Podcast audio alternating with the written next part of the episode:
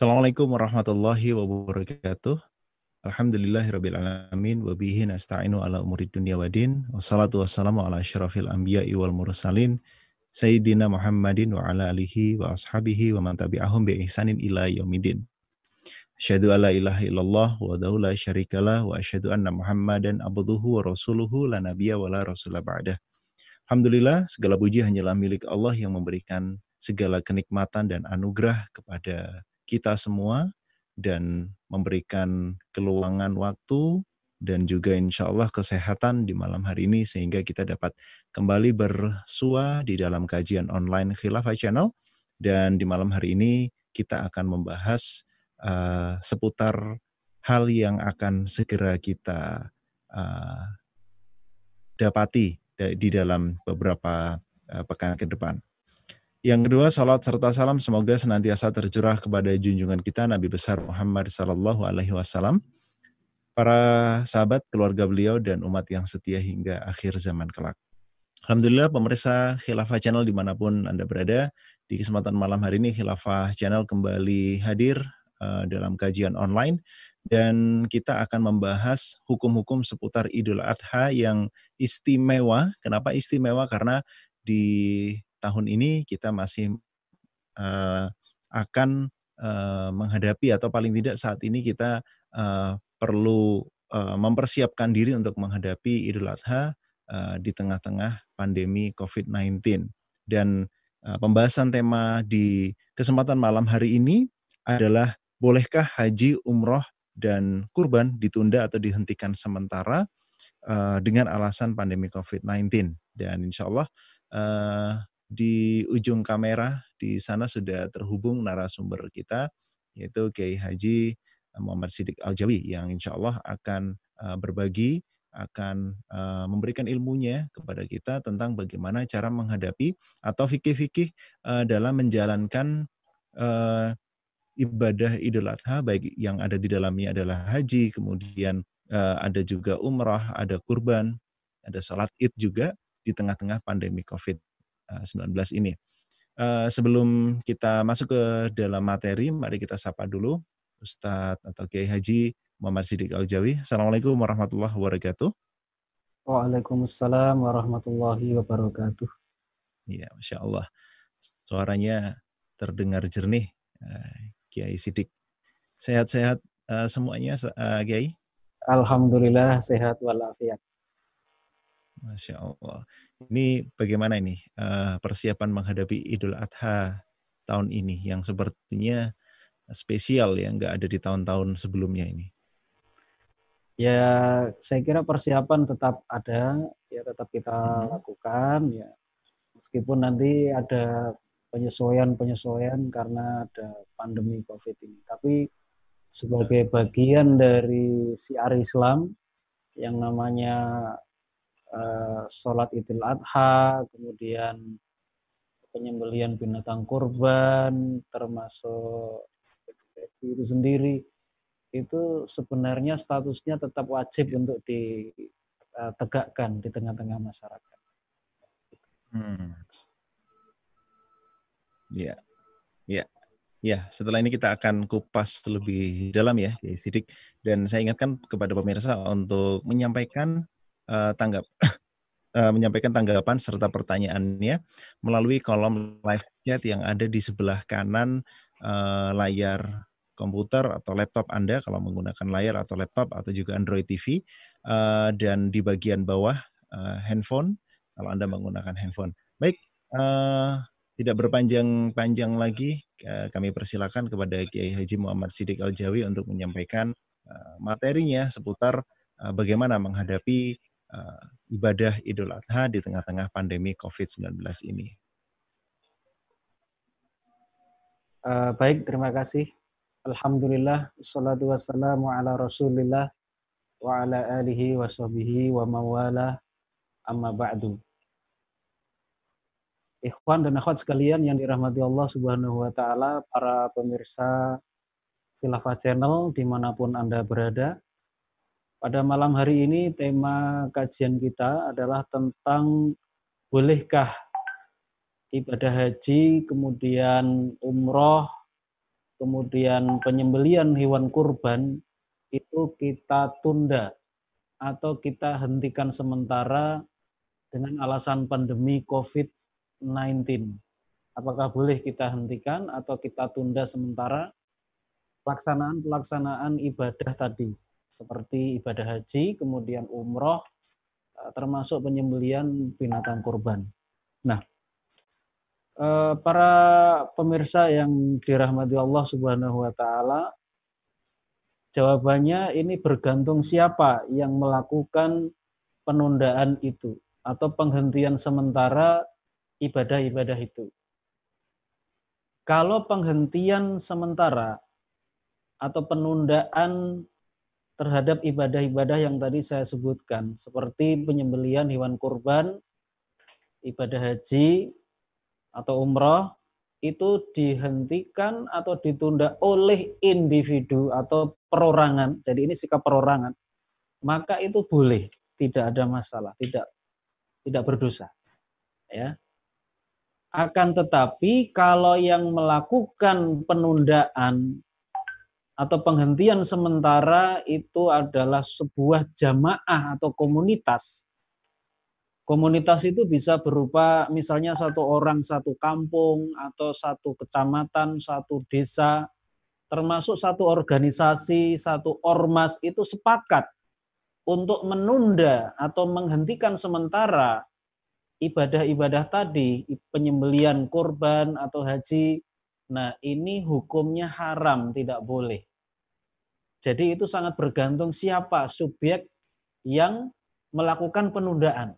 Kalau penundaan itu merupakan sikap pribadi saya sebagai pribadi ya atau uh, yang lainnya kaum muslimin yang lain tapi dalam posisinya sebagai pribadi itu boleh.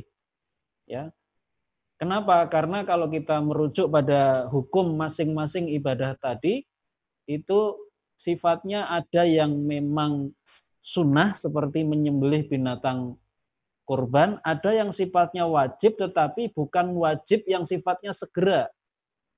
Ya. Jadi kalau misalnya penyembelian binatang kurban ya maka penyembelian binatang kurban ini menurut jumhur ulama adalah sifatnya sunnah ya bukan merupakan sesuatu yang wajib kalau sebagai individu jadi kalau yang menunda itu individu kan tidak ada masalah kita tidak melakukan sesuatu yang sunnah kan tidak berdosa kita. Ya.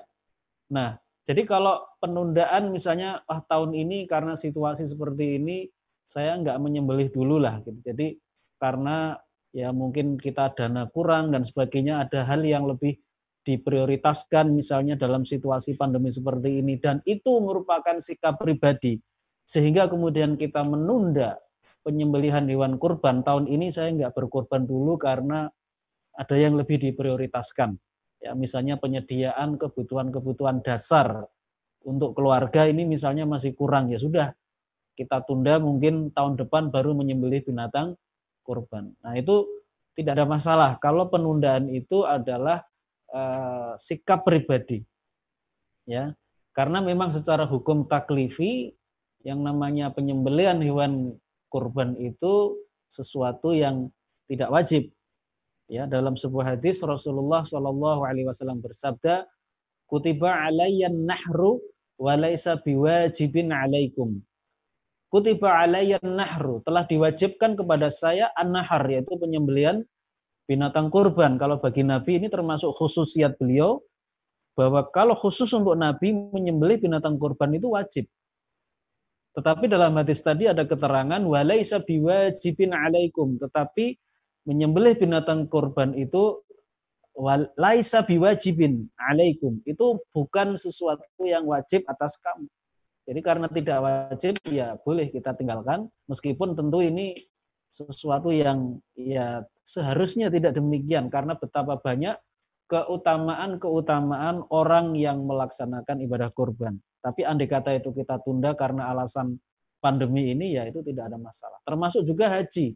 Walaupun haji itu hukumnya wajib, tetapi dalam ilmu fikih itu tidak disebut al-wajib alal faur istilahnya. Wajib yang harus dilaksanakan segera. Jadi kalau kewajiban haji itu sifatnya kewajiban yang alat tarahi atau al-fardu atau al-wajib al-muwassa' kewajiban yang waktunya itu longgar. Jadi tidak mesti dilakukan pada tahun ini oleh seorang muslim tapi bisa ditunda pada tahun-tahun eh, berikutnya. Jadi kewajiban haji ini bukan kewajiban yang sifatnya wajib segera dilaksanakan secara segera, tapi wajib yang sifatnya itu alat tarahi dalam bahasa Arabnya itu bisa ditunda. Ya, kewajiban yang longgar waktunya. Jadi ini juga memungkinkan ditunda sebagai sikap individu. Ya. Nah, jadi apabila penundaan ibadah-ibadah yang tadi disebutkan ada ibadah penyembelian kurban termasuk haji dan lain-lain ya. Itu adalah sikap pribadi, maka penundaan itu hukumnya boleh, tidak ada masalah secara syariat.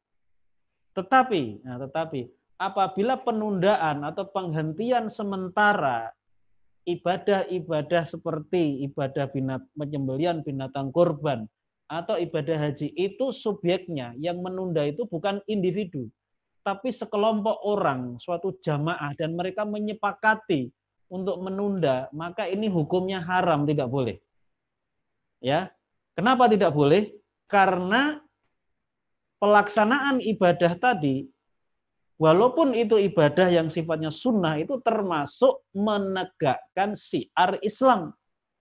Jadi ini ada hukum lain yang disebut dengan iqamatu sya'airillah. Menegakkan siar-siar Allah yang hukumnya wajib atas setiap muslim atau atas kaum muslimin secara umum. Apa itu yang disebut dengan siar-siar Allah atau kalau dalam bahasa Arab disebut dengan sya'airullah. Jadi yang disebut dengan siar-siar Allah itu adalah setiap tiap tanda yang menunjukkan eksistensi agama Islam atau eksistensi ketaatan kita kepada Allah Subhanahu wa taala. Itulah yang disebut dengan siar Islam atau bahasa Arabnya sya'irullah. Ya, itu bentuk jamak kalau bentuk mufradnya tunggalnya sya'iratun. Jadi syairah bentuk jamaknya adalah sya'air. Jadi sya'airullah itu kita indonesiakan siar-siar Allah.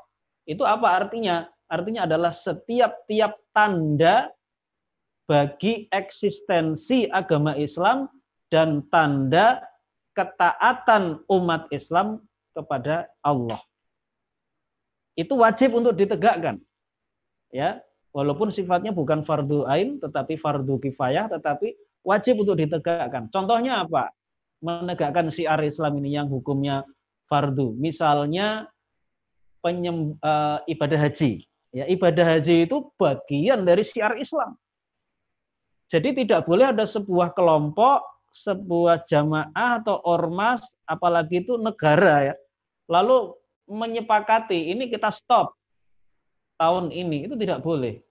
Karena ini adalah bagian dari siar Islam yang itu wajib ditegakkan oleh kaum muslimin. Tapi kalau itu sikap individu silahkan. Sikap individu tidak tidak melaksanakan haji tahun ini misalnya. Tapi itu kalau menjadi sikap sebuah jamaah yang berlaku secara umum kepada publik, nah itu tidak boleh. Karena apa? Nah di sini saya kutipkan satu uh, kitab yaitu kitab yang berjudul uh, Al-Mausu'ah Al-Fiqhiyah Al-Kuwaitiyah pada juz yang ke-26 halaman 97. Di situ disebutkan yajibu 'alal muslimina iqamatu sya'airil islami adh-dhahirati wa izharuha fardun kanat hadhihi sya'iratu am ghaira fardin. Yajibu alal muslimin, artinya wajib atas kaum muslimin iqamatu sya'airil islami zahirati. Wajib atas kaum muslimin apa yang wajib? Yaitu menegakkan iqamatu sya'airil islami zahirati. Menegakkan siar-siar Islam yang zahir, yang lahiriah, wa izharuha dan wajib pula menampakkan siar-siar Islam itu di tengah-tengah masyarakat sehingga bisa dilihat ada eksistensi agama Islam. Fardun kanat hadhihi syairatu. Apakah ya tidak melihat apakah siar Islam ini adalah sesuatu yang fardu seperti melaksanakan ibadah haji tadi? Am ghaira fardin? Atau itu tidak fardu atau bukan wajib? Misalnya yang sunnah-sunnah seperti tadi penyembelihan hewan kurban itu tidak wajib itu hukumnya sunnah tetapi sebagai siar Islam penyembelian hewan kurban itu wajib ditegakkan sebagai syiar Islam. Ibadah haji juga kalau ini secara individu boleh ditunda, sikap individu. Tapi kalau itu menjadi sikap sebuah jamaah komunitas tidak boleh ditunda, tidak boleh dihentikan secara sementara. Ya, jadi ini terkait dengan hukum yang lain yaitu hukum penegakan syiar Islam. Nah, apa dalil yang menunjukkan bahwa menegakkan syiar Islam itu adalah fardu? Nah, ini ada beberapa dalil di antaranya dalam surat Al-Hajj ayat 32. Di situ Allah Subhanahu wa taala berfirman, "A'udzu billahi minasyaitonir rajim. Dzalika wa may yu'azzim sya'airallahi fa innaha min taqwal qulub." Ya, Wadzalika yang demikian itu. Wa may yu'azzim sya'airallah barang siapa yang mengagungkan siar-siar Allah, maka sesungguhnya itu timbul dari ketakwaan hati. Surat Al-Hajj ayat 32. Nah, ini adalah satu di antara dalil-dalil yang menjelaskan bahwa menegakkan syiar Allah itu itu adalah wajib karena di sini disebutkan min taqwal qulub itu timbul dari ketakwaan di dalam hati seorang muslim. Takwa itu hukumnya apa? Takwa itu kan wajib. Ya. Jadi menegakkan syiar Allah itu munculnya itu dari mana? Min takwal qulub. Nah, ketakwaan itu wajib. Maka berarti yang namanya menegakkan syiar Islam itu berarti juga hukumnya wajib kan? Nah, jadi sebagai sebuah syiar Islam itu kalau kemudian sikap penundaan atau penghentian sementara itu adalah sikap sebuah jamaah menunda pelaksanaan syiar Islam itu hukumnya tidak boleh. Ya, tapi kalau itu sikap individu silahkan seorang individu dia hari ini tidak bukan hari ini tahun ini tidak menyembelih kurban. Tapi kalau itu sikap sebuah desa, lalu desa itu melakukan rembuk desa. Kemudian salah seorang dari mereka memutuskan desa kita desa kita sepakat tahun ini tidak melaksanakan ibadah penyembelian kurban. Nah, itu tidak boleh. Itu haram itu dosa itu. Ya. Jadi kalau penundaan itu sikap sebuah komunitas itu tidak boleh. Termasuk juga haji. Jadi kalau haji misalnya sikap seorang individu tahun ini kayaknya saya nggak berangkat karena situasi pandemi macam-macam ya udah saya tunda saja. Tapi kalau itu sikap sebuah negara, nah itu tidak boleh. Karena kalau sikap sebuah negara itu berarti menyangkut siar Islam. Nah, ketika itu menyangkut siar Islam, ya siar Islam itu wajib kita tegakkan. Ya, jadi kalau sikap penundaan haji, sikap penundaan penyembelian korban itu muncul dari suatu jamaah apa pun itu, baik itu jamaah yang kecil misalnya sebuah kampung atau sebuah uh, desa organisasi, apalagi negara itu sepakat menunda atau menghentikan sementara siar-siar Islam itu tidak boleh hukumnya haram. Ya. Nah, jadi saudara-saudara sekalian yang dirahmati Allah, jadi kita harus bisa membedakan subjek ya siapa yang melakukan penundaan itu.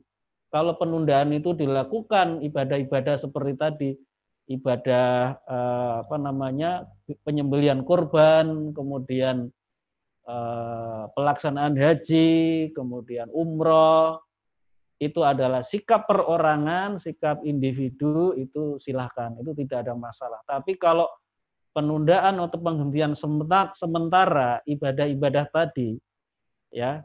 Seperti penyembelian korban, ibadah haji, dan lain-lain, baik itu ibadah itu sifatnya memang wajib ataupun yang tidak wajib, kalau penundaan itu adalah kesepakatan sebuah jamaah atau kelompok, maka itu adalah sesuatu yang tidak diperbolehkan di dalam ajaran Islam. Ya, saya ulang tadi apa yang disebut atau diungkapkan dalam kitab uh, Al-Mawsu'ah Al-Fiqhiyah Al-Kuwaitiyah pada juz yang ke-26 ya, halaman 97 yajibu 'alal muslimina iqamatu sya'airil islami zahirati wa izharuha. Wajib atas kaum muslimin menegakkan syiar-syiar Islam yang zahir yang lahir ya. Misalnya saya memberi saya beri contoh yang lain di luar yang tadi kita bahas seperti penyembelihan hewan kurban, kemudian ibadah haji dan umroh. Contoh yang lain misalnya azan. Azan itu kan tanda adanya agama Islam. Itu termasuk dalam siar Islam. Karena tadi siar Islam pengertiannya adalah setiap tanda untuk eksistensi agama Islam atau tanda ketaatan kaum muslimin kepada Allah. Jadi kalau di sebuah kampung ada azan ya. Nah, azan itu adalah bagian dari syiar Islam. Itu wajib hukumnya itu di dilakukan di sebuah kampung azan, kemudian juga sholat jamaah. Nah, sholat jamaah di masjid itu juga bagian dari syiar Islam yang wajib ditegakkan di suatu komunitas. Ya, begitu juga sholat Jumat itu juga bagian dari syiar Islam min sya'airil Islam. Sholat Jumat itu tidak boleh ada penghentian yang disepakati oleh komunitas Ya, kalau sikap pribadi silahkan pribadi-pribadi tertentu mungkin karena pandemi dia mengatakan wah ini karena pandemi aku nggak ke masjid lah sholat jamaahnya aku sholat jamaah di rumah aja. Silahkan. Tapi kalau itu sikap uh, pengurus masjid itu kan berarti sikap komunitas. Menghentikan sholat jamaah menghentikan sholat jumat itu tidak boleh hukumnya. Itu nggak boleh. Itu ditinjau dari segi hukum menegakkan siar Islam itu tidak boleh.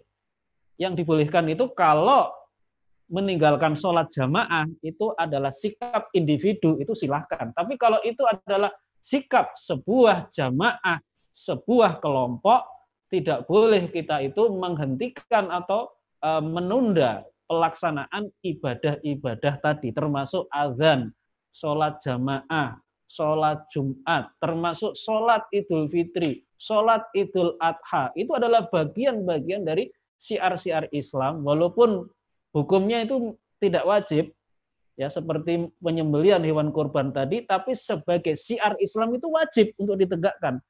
Ya jadi kita harus membedakan antara pelaksanaan ibadah ibadahnya itu sendiri bagi seorang mukalaf ya hukum taklifi namanya dengan hukum sebagai siar Islam. Jadi kalau menegakkan siar Islam itu itu adalah wajib. Ya. Nah, jadi saudara-saudara sekalian yang dirahmati Allah Subhanahu wa taala, oleh karena itu kita sebagai kaum muslimin di dalam menghadapi ini sebentar lagi kita akan memasuki uh, apa namanya? ya bulan Zulhijjah. Bagaimana kita itu mau menyembelih binatang kurban atau tidak? Nah, sebagai individu ya ini kembali kepada hukum taklifinya, hukum untuk setiap-tiap mukalaf ya yang namanya menyembelih binatang kurban itu tidak wajib. Jadi ketika kita tidak menjalankan sebagai individu itu tidak ada masalah. Tapi kalau misalnya sebuah kampung misalnya sepakat ya mari di kampung ini karena ada pandemi kita sepakat ya tahun ini tidak ada yang korban. Nah itu nggak boleh. Sebuah kampung atau misalnya sebuah uh, desa mari kita sepakati tahun ini tidak ada penyembelian kurban. Nah, itu tidak boleh. Kenapa? Karena kalau disepakati oleh sebuah jamaah, sebuah komunitas itu berarti menghapuskan siar-siar Allah. Padahal menegakkan siar Allah, menampakkan siar Allah itu adalah wajib hukumnya. Ya, tadi ayatnya sangat jelas sekali dalam surat Al-Hajj ayat 32. Ya, zalika wa ma yu'azzim min sa'airillahi fa innaha min taqwal qulub. Ya, barang siapa yang mengagungkan siar-siar Allah, maka yang demikian itu timbul dari ketakwaan kita kepada Allah yang ada dalam hati kita. Ketakwaan itu apa hukumnya? Kan wajib. Berarti menegakkan siar-siar Allah yang muncul dari ketakwaan yang wajib. Itu kan berarti menegakkan siar Islam sendiri. Itu adalah wajib hukumnya. Tidak tidak bisa kurang dari wajib. Misalnya sunnah atau mubah atau boleh. Itu pasti hukumnya adalah wajib. Walaupun itu bukan wajib ain atau fardu ain bagi setiap-tiap muslim, tetapi menjadi fardu kifayah bagi suatu komunitas atau suatu jamaah, misalnya di sebuah kampung, di sebuah desa, di sebuah negara, dan seterusnya. Baik, saya kira itu yang bisa saya sampaikan materi kita pada malam hari ini yang terkait dengan bolehkah ya hukum uh, bolehkah Eh, ada penundaan atau penghentian sementara seperti tadi penyembelian hewan kurban ya atau ibadah haji dikarenakan situasi pandemi 19 COVID-19 yang seperti uh, sekarang ini. Ya. Baik. Saya kira itu yang bisa saya sampaikan. Nah, barangkali kita masih ada cukup waktu untuk tanya jawab. Terima kasih. Assalamualaikum warahmatullahi wabarakatuh.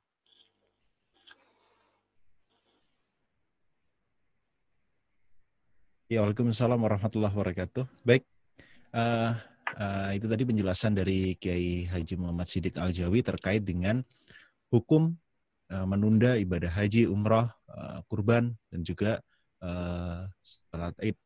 Dan tadi sudah bisa kita ambil kesimpulan bahwa apabila yang mengambil uh, uh, sikap untuk menunda dan tidak melaksanakan uh, kurban atau ibadah-ibadah yang uh, hukumnya sunnah, yang lainnya itu uh, individu maka uh, tidak apa-apa. Tapi apabila sebuah kelompok, sebuah jamaah, sebuah uh, negara bahkan yang uh, menghimbau untuk uh, tidak melaksanakan ibadah di hari Id itu adalah uh, haram hukumnya. Dan sebelum nanti kita masuk ke banyak sekali pertanyaan yang sudah uh, dikirimkan. Nah, kita akan sapa dulu uh, pemirsa yang sudah hadir dari berbagai uh, kota di Indonesia. Ini mulai dari ujung barat uh, sampai ujung timur. Nah, ini pada penasaran semua.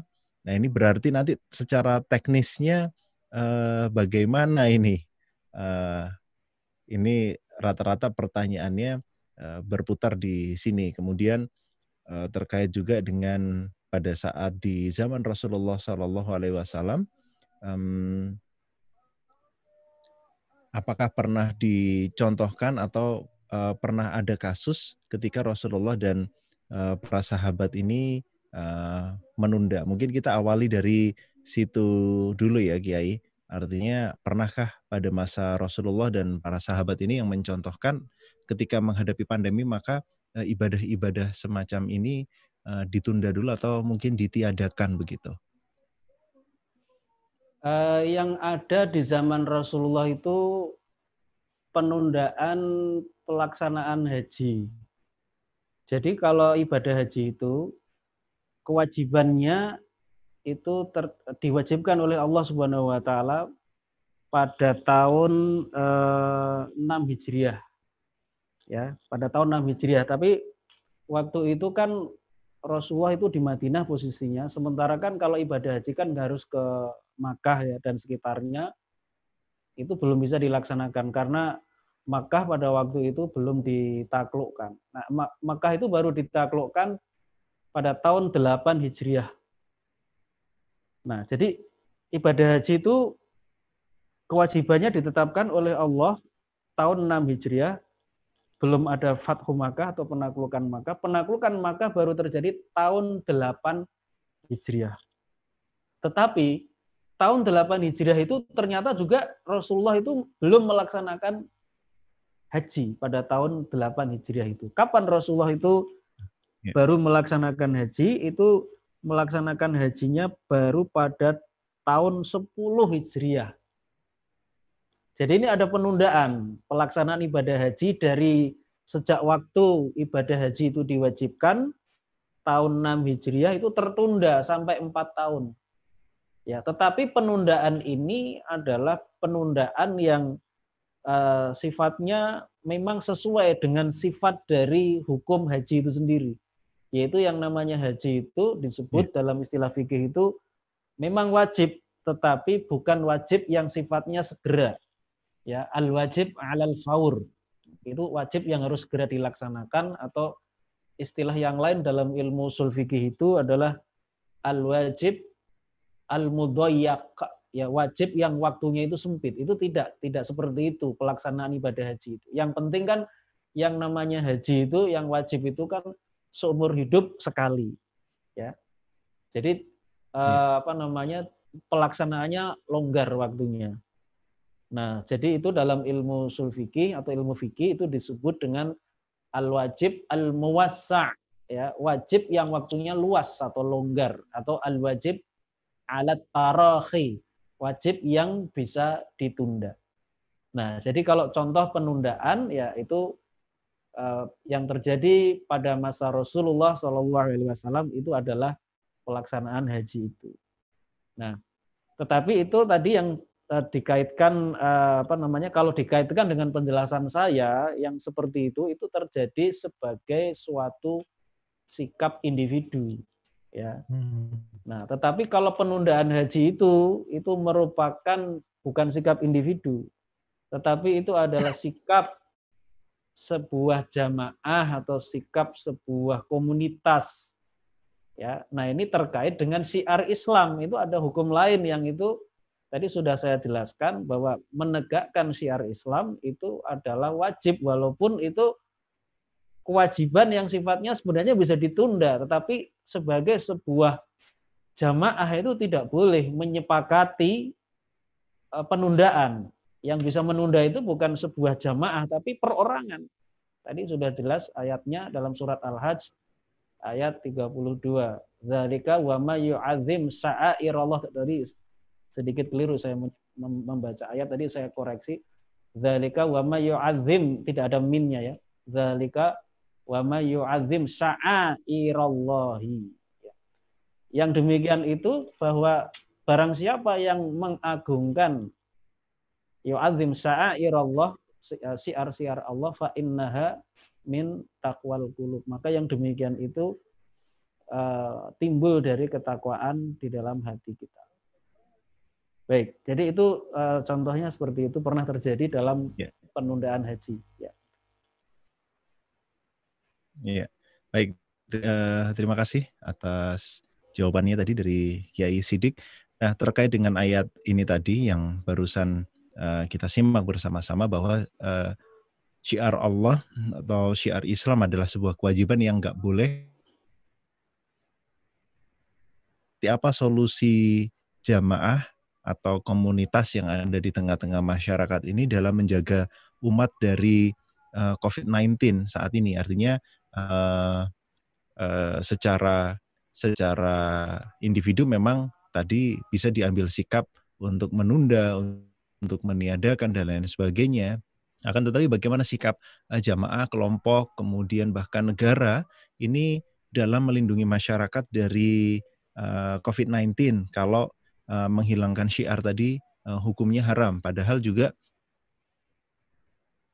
Ya, jadi begini. Kerumunan massa, ya. Sikap sikap negara ya yang benar hmm. itu tidak boleh melarang tidak boleh melarang sholat jamaah misalnya di masjid nggak boleh karena ini kan hmm. kalau negara membuat yeah. keputusan ini kan berarti ini sikap jamaah kan gitu jadi tidak boleh negara itu membuat pengumuman atau yeah. membuat regulasi rakyat dilarang sholat jamaah di masjid itu nggak boleh itu tidak boleh ada negara yang membuat hmm. regulasi semacam itu tidak boleh. Ya, termasuk misalnya hmm, fatwa dari sebuah komunitas ya. Hmm. Itu tidak boleh. Jadi uh, yang yang mestinya dilakukan adalah siar-siar Islam itu seperti misalnya sholat jamaah, sholat Jumat itu tetap dilaksanakan. Hmm. Itu ya karena itu bagian dari siar Islam. Tidak boleh kemudian hmm ditutup sama sekali tidak boleh. Kalau itu merupakan diselenggarakan uh, apa ya. namanya sikap sebuah jamaah atau komunitas itu tidak boleh. Ya, tapi ya. Uh, tetap ya, tetap itu dilaksanakan oleh sebuah jamaah, misalnya sebuah desa, sebuah kampung, tetapi dengan kalau kondisi sekarang ya berarti dengan cara pelaksanaan yang mengikuti protokol kesehatan walaupun itu yang melaksanakan sholat jamaah misalnya hanya pengurus masjidnya saja misalnya. Atau walaupun hanya penduduk sekitarnya yang melaksanakan sholat jamaah atau yang melakukan sholat Jumat misalnya itu yang yang penduduk yang terdekat ya jadi tetap harus yeah. dilaksanakan kalau kemudian sepakat semua penduduk itu sepakat itu di, tidak dilaksanakan sama sekali ya itu berdosa semua itu penduduk yang ada di situ. Ya, jadi sikap yang tepat itu adalah hmm. komunitas atau khususnya para pemimpin-pemimpin mereka itu tidak tidak menghentikan secara total ibadah-ibadah tadi, sholat jamaah, sholat Jumat, ya, kemudian sholat Idul Fitri, Idul Adha, itu tidak me, apa namanya tidak menghilangkan sama sekali, tapi tetap dilaksanakan. Hanya saja pelaksanaannya itu harus betul-betul uh, sesuai dengan protokol kesehatan. Ya, iya. misalnya yeah. ya tentu uh, apa namanya uh, selalu pakai masker misalkan. Yeah. Kemudian memakai hand sanitizer misalnya, kemudian uh, apa namanya menjaga jarak misalnya ya yang seperti itu. Tapi ini sikap pribadi yaitu nggak ada masalah. Saya kira itu. Ya artinya di sini harus uh, dibedakan terlebih dahulu ya antara uh, jamaah atau kelompok yang memang mereka uh, berkewajiban untuk mengadakan atau menyelenggarakan syiar Islam ini dengan sikap individu begitu ya ya? Iya. Iya. Nah sekarang kalau kita cerminkan dengan keadaan kita saat ini dan uh, katakanlah negara ini uh, sudah memutuskan untuk menunda atau meniadakan uh, haji, artinya sebuah negara meniadakan uh, orang-orang yang ada di dalam wilayah tersebut juga ikut berdosa, ya. Ya, kalau itu memang menjadi keputusan, ya itu tidak boleh seperti itu. Yeah. Seharusnya tidak seperti itu.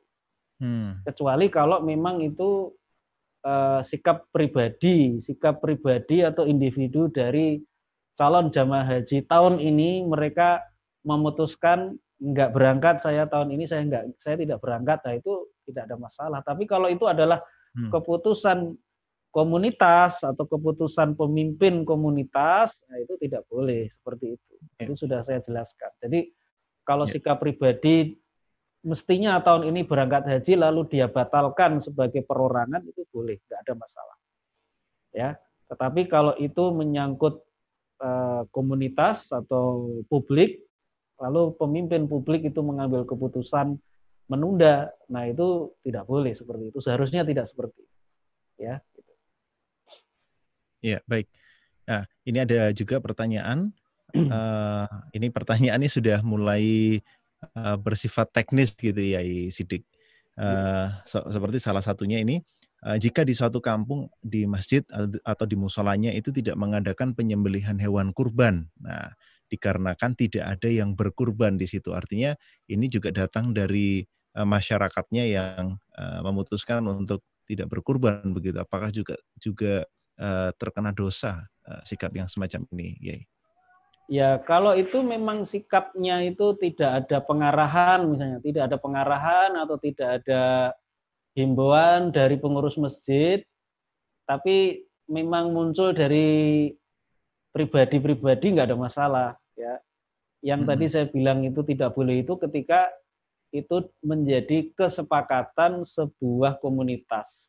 Nah, kesepakatan sebuah komunitas yeah. itu artinya ada yang menjadi pemimpin di situ dia kemudian membuat apa namanya ya pengumuman-pengumuman tahun ini kita begini, yeah. tahun ini kita begini, lalu masyarakat setuju. Nah, itu berarti tidak boleh seperti itu.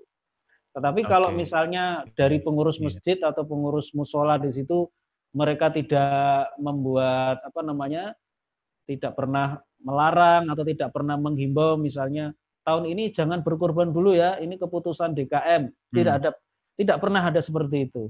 Tapi penduduk sendiri itu yang kemudian karena situasi COVID-19 ini kan juga mengurangi hmm. daya beli masyarakat kan gitu. Ya, nah, ketika betul, mengurangi betul. daya beli masyarakat, mereka mau beli kambing itu kelihatannya kok berat sekali. Mendingan ini untuk makan aja deh gitu. Tapi ini bukan karena ya. arahan dari DKM ya. atau takmir masjid. Takmir masjid tidak pernah mengeluarkan himbauan ya. supaya tahun ini ditunda itu nggak pernah. Nah kalau seperti itu berarti tidak ya. ada masalah. Yang jadi masalah itu kalau ada himbauan yang sengaja dari takmir masjid misalnya. Ya. ya kalau ada himbauan hari ini ya, tahun ini tolong ditunda dulu karena sedang ada pandemi. Nah, kalau itu memang menjadi hmm. keputusan uh, eh, DKM atau takmir masjid yang ini adalah mencerminkan keputusan sebuah komunitas. Nah, itu yang tidak diperbolehkan gitu. Ya. Ya.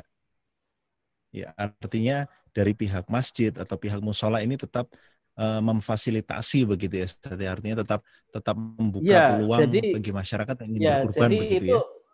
Berarti begini, berarti pihak takmir masjid atau musola atau hmm. misalnya sebuah sekolah atau kampus atau ya. pesantren ya. itu kalau misalnya ada yang mau titip binatang korban, tolong ini saya hmm. titip, tolong ini disembelih dan nanti dibagikan kepada masyarakat itu tidak boleh menolak. Itu ciri bahwa mereka yeah. sebagai komunitas itu tidak pernah membuat kesepakatan menunda penyembelihan binatang kurban. Itu berarti menjadi suatu penanda bahwa mereka itu tetap menegakkan syiar hmm. Islam. Ya, tetap menegakkan syiar Islam. Jadi tidak pernah ada himbauan stop dulu tahun ini itu nggak pernah ada himbauan stop ya. Nah, kemudian juga yeah. memfasilitasi kalau nanti ada warga yang mau menitipkan kambing, tolong Pak ini kambing saya saya titipkan ya di sembelih lalu nanti dibagikan hmm. kepada masyarakat. Oh iya, jadi dari pihak DKM atau takmir juga tetap menerima, tidak kemudian wah kami tahun ini tidak menerima nih sekarang lagi pandemi. Nah, itu nggak boleh berarti itu sikap yeah. jamaah atau komunitas ya itu nggak boleh seperti itu. Iya iya iya. Iya. Eh, jadi memang berarti Eh, lagi-lagi uh, memang uh, masyarakat harus bersikap dengan uh, landasan syar'i bahwasanya siapa pun yang memiliki kapabilitas sebagai jamaah atau kelompok bahkan negara ini tidak boleh memberikan pelarangan atau uh, menghimbau untuk tidak melakukan ibadah-ibadah ini tadi begitu ya ya ya ya. Nah, uh, ini kemudian ada yang bertanya seandainya di tahun ini uh, tidak bisa melaksanakan uh, ibadah kurban karena uh, karena bukan tidak mampu artinya karena mungkin tidak ada yang eh, memfasilitasi dan lain sebagainya. Ya, gimana? Dengan uh, kurban ini. Gimana tadi agak terputus nggak mendengar bagian oh, iya, iya. kalimat terakhir mohon diulang. Oh, iya. uh, bolehkah uh, kurban ini diganti dengan uh, yang lain seperti sedekah dan lain sebagainya karena uh, tidak ada fasilitas untuk menyembelih hewan kurban ini? ya begini, sebelum berganti kepada yang lain, ya semestinya hmm. berusaha semaksimal mungkin. Kalau tidak ada hmm.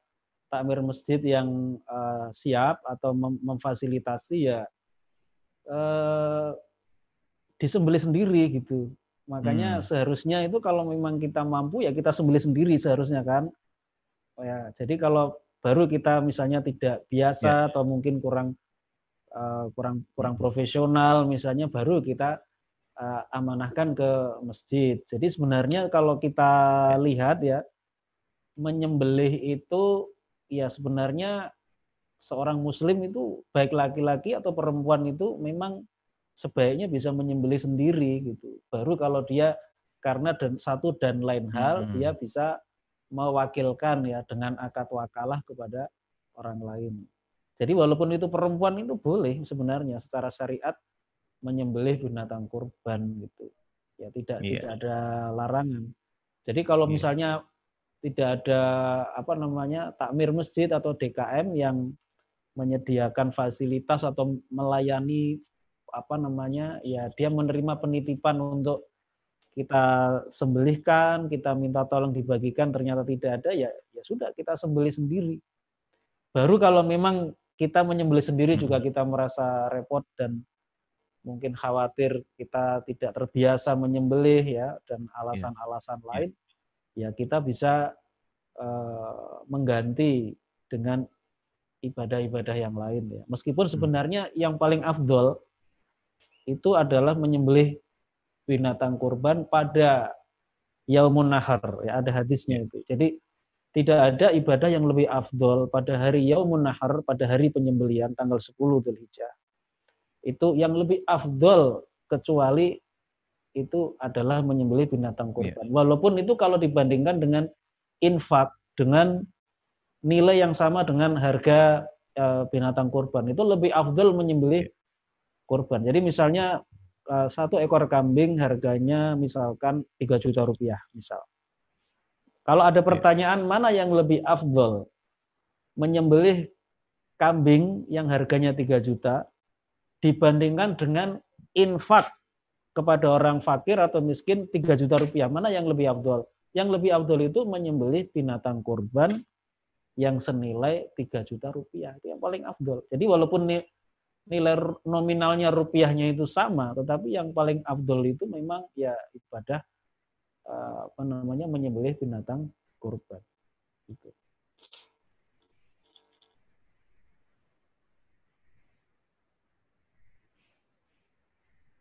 Ya, silakan barangkali kalau ada pertanyaan yang lain.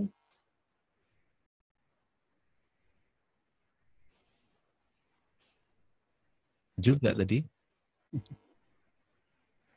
Uh, kebijakan seperti apa yang seharusnya dilakukan penguasa terkait penegakan syiar seperti sholat jamaah di masjid, sholat Jumat, haji, dan lain sebagainya, uh, termasuk juga dalam uh, melindungi atau membatasi penyebaran uh, wabah ini? Artinya himbauan seperti apa sebenarnya yang tepat begitu, Kiai?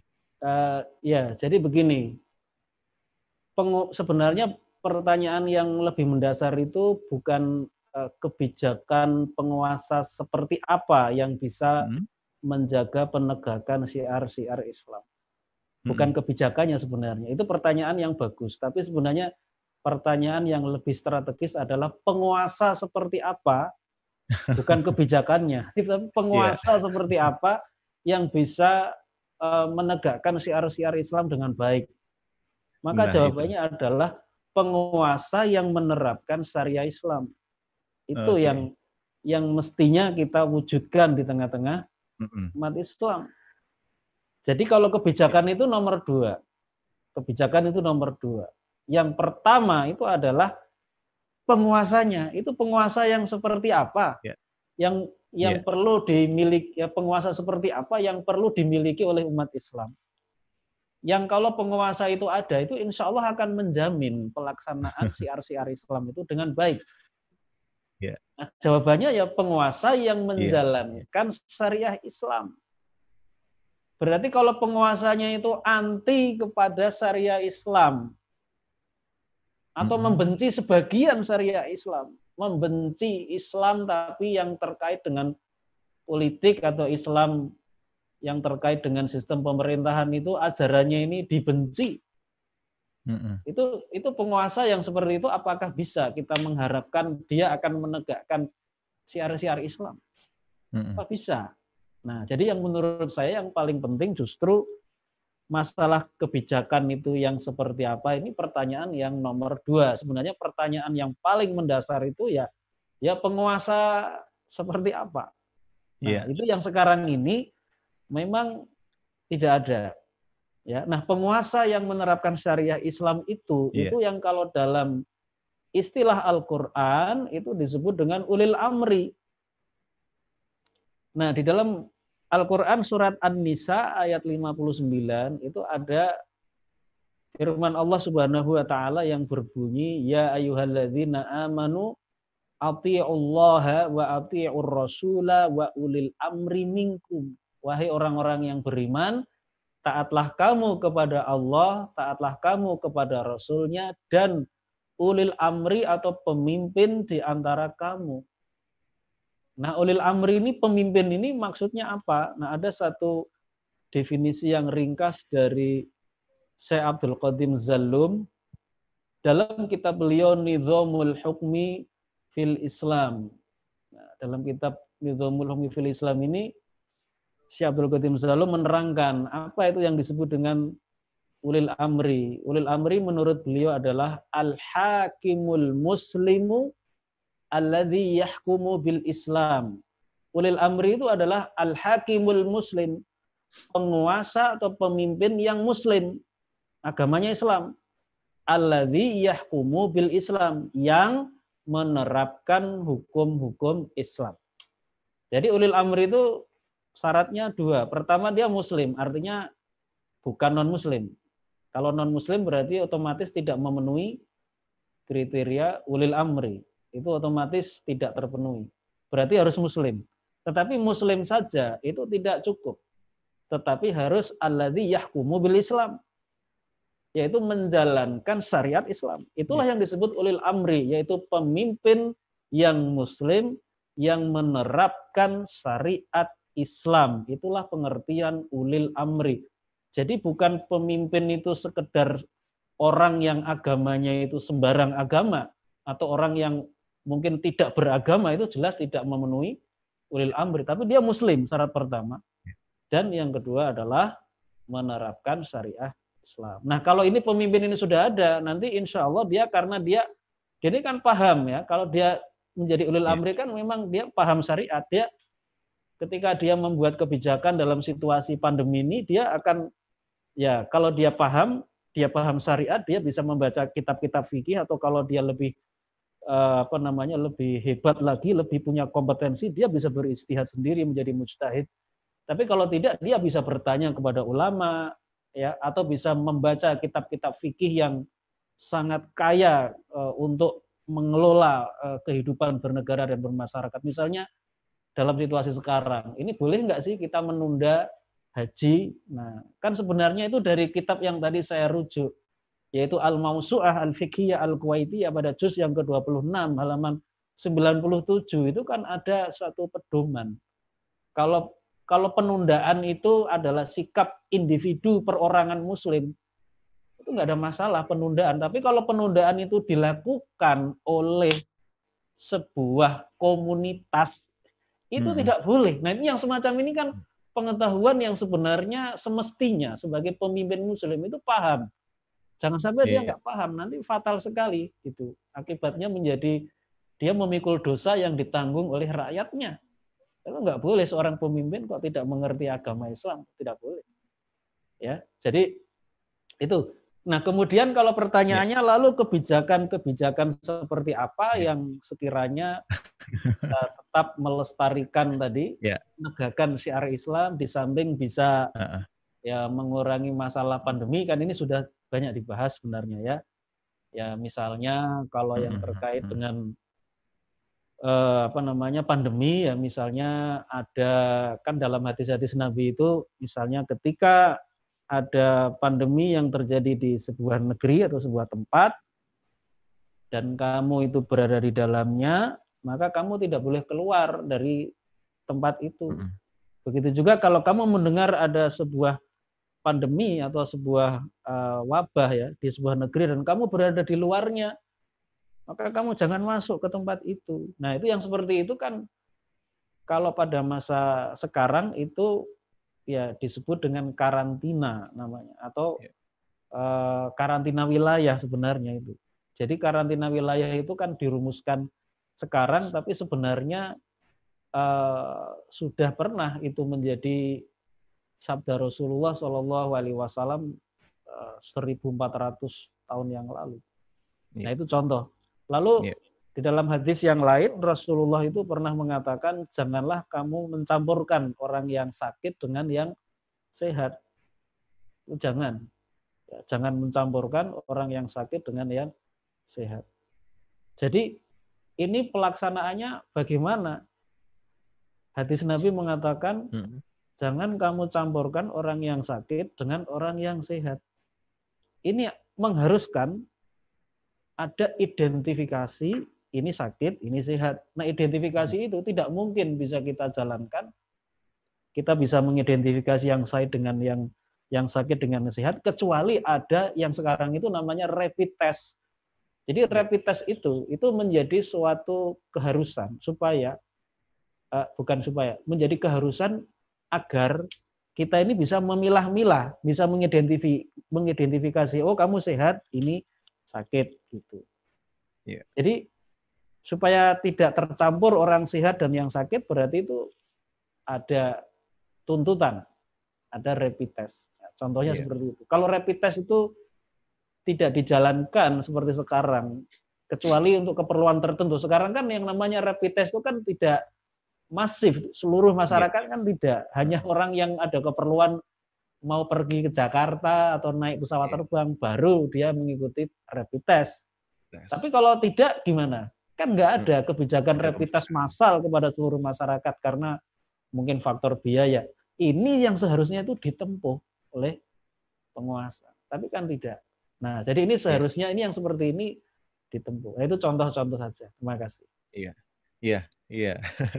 Jazakumullah. Uh, ya Sidik ini tadi ada tiga pertanyaan langsung yang uh, beliau jawab begitu. Karena memang uh, pertanyaan saya di awal tadi terkait dengan kebijakan itu akan menggeret kepada siapa pemimpinnya kalau begitu, siapa penguasanya. Nah, ternyata sama beliau ini langsung di shortcut ya nggak apa-apa. Penjelasan yang lebih gamblang begitu ya dari Kiai Sidik. Masya Allah luar biasa. Ya, uh, uh, terakhir nih uh, terkait juga dengan uh, penguasa. Nah ini kenapa tadi memang pertanyaannya memang saya buat alur begitu. Ini uh, terkait dengan kebijakan kerajaan Arab Saudi uh, yang memang hanya membuka uh, memang tidak menunda atau membatalkan haji tapi hanya membatasi jemaah dari jazirah Arab saja itu uh, bagaimana ya ya Sidik? Ya saya kira bahwa tidak ada penundaan atau tidak ada pembatalan, yang ada hanya pembatasan itu secara garis besar itu sudah benar, sudah benar. Kalau yang misalnya yeah. kebijakannya menghentikan sama sekali tahun ini misalnya hmm. tahun yeah. ini pemerintahan Arab Saudi tidak menyelenggarakan sama sekali pelaksanaan haji, nah itu itu tidak boleh seperti itu. Yeah. Jelas itu akan eh, apa namanya melanggar tadi kewajiban menegakkan syiar Islam itu akan ya. akan akan dilanggar. Tapi ya hmm. alhamdulillahnya itu kan tidak. Jadi ya. tetap dilaksanakan ya hanya eh, mereka menyebutnya itu eh, mahdud ya dalam batas-batasnya. Jadi secara hmm. terbatas. Ya jadi ini ya, ya boleh lah secara syariat itu sudah sudah lumayan ya hanya mm -mm. mungkin perlu ada peluang untuk kaum muslimin dari luar Arab Saudi. Nah, sekarang ini kan terbatas dalam arti yang al-maujudin ya, fi Saudiyah. Jadi ibadah haji itu ya untuk orang-orang yang memang sudah ada di dalam Arab Saudi. Ya ini kalau di, dibandingkan dengan sik, apa namanya sikap andai kata mereka meniadakan secara total ini sudah mending sebenarnya. Tetap dilaksanakan tapi dengan hmm. uh, secara terbatas, jumlahnya terbatas misalnya. Ya. Nah ini tentu yang lebih baik lagi ya. adalah uh, tidak hanya orang-orang Arab Saudi, tapi mungkin kaum muslimin dari Indonesia tetap ada walaupun ya, ya. tentu jumlahnya uh, tidak bisa banyak-banyak karena juga mengkhawatirkan juga gitu. Tapi yang saya harapkan ya ada kaum muslimin dari luar. Arab Saudi yang bisa ikut melaksanakan ibadah haji. Itu harapan saya. Ya, terima kasih. Iya. Iya, Masya Allah. Uh, ini pertanyaannya masih uh, banyak, tapi insya Allah akan ditampung lagi uh, di dalam tema-tema uh, kajian uh, selanjutnya, begitu. Dan uh, itu tadi sebuah penjelasan yang sangat uh, menohok bagi kita semua ternyata ketika dalam kondisi pandemi dan kita harus dihadapkan dengan situasi uh, ibadah uh, haji, ibadah uh, Idul Adha, kemudian kurban juga. Nah, di sini ternyata benar-benar kita membutuhkan sebuah uh, negara, sebuah institusi yang memang benar-benar menjadikan syariat itu uh, menjadi standar baik dan buruk pelaksanaan uh, di dalam uh, kehidupan. Dan ternyata dari sinilah baru kita bisa uh, mengambil jawaban, mendapatkan jawaban kebijakan seperti apa yang harus diambil oleh khalifah dalam menghadapi uh, pandemi di tengah-tengah uh, atau uh, atau menjalankan ibadah dan syiar-syiar Islam di tengah-tengah pandemi ini.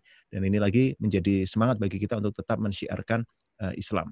Baik, uh, saya ucapkan jazakumullah asanal jaza kepada Kiai Haji Sidik uh, Muhammad Sidik Al-Jawi atas penjelasannya, atas materi yang luar biasa dan juga tadi penjelasan gamblang terkait uh, bagaimana seharusnya kita uh, bernegara, seharusnya kita taat pada ulil amri itu seperti apa. Ini tadi juga sudah dijelaskan uh, lebih dalam, jadi ada tambahan bonus materi buat kita semua yang uh, menyaksikan kajian beliau saat ini. Terima kasih, Kiai Sidik. Insya Allah kita akan ketemu lagi di Jumat yang akan datang. Dan kami juga sampaikan jazakumullah asnal jaza kepada pemirsa Khilafah Channel dan mohon maaf atas pertanyaan-pertanyaan yang belum sempat terjawab karena memang keterbatasan waktu akan kita uh, jadikan pertanyaan dari para pemirsa. Dan akhirnya saya Ahmad Adiasta pamit undur diri dari uh, ruang uh, dari depan layar kaca Anda. Idina siratal mustaqim. Wa'afuminkum. Assalamualaikum warahmatullahi wabarakatuh. Waalaikumsalam warahmatullahi wabarakatuh.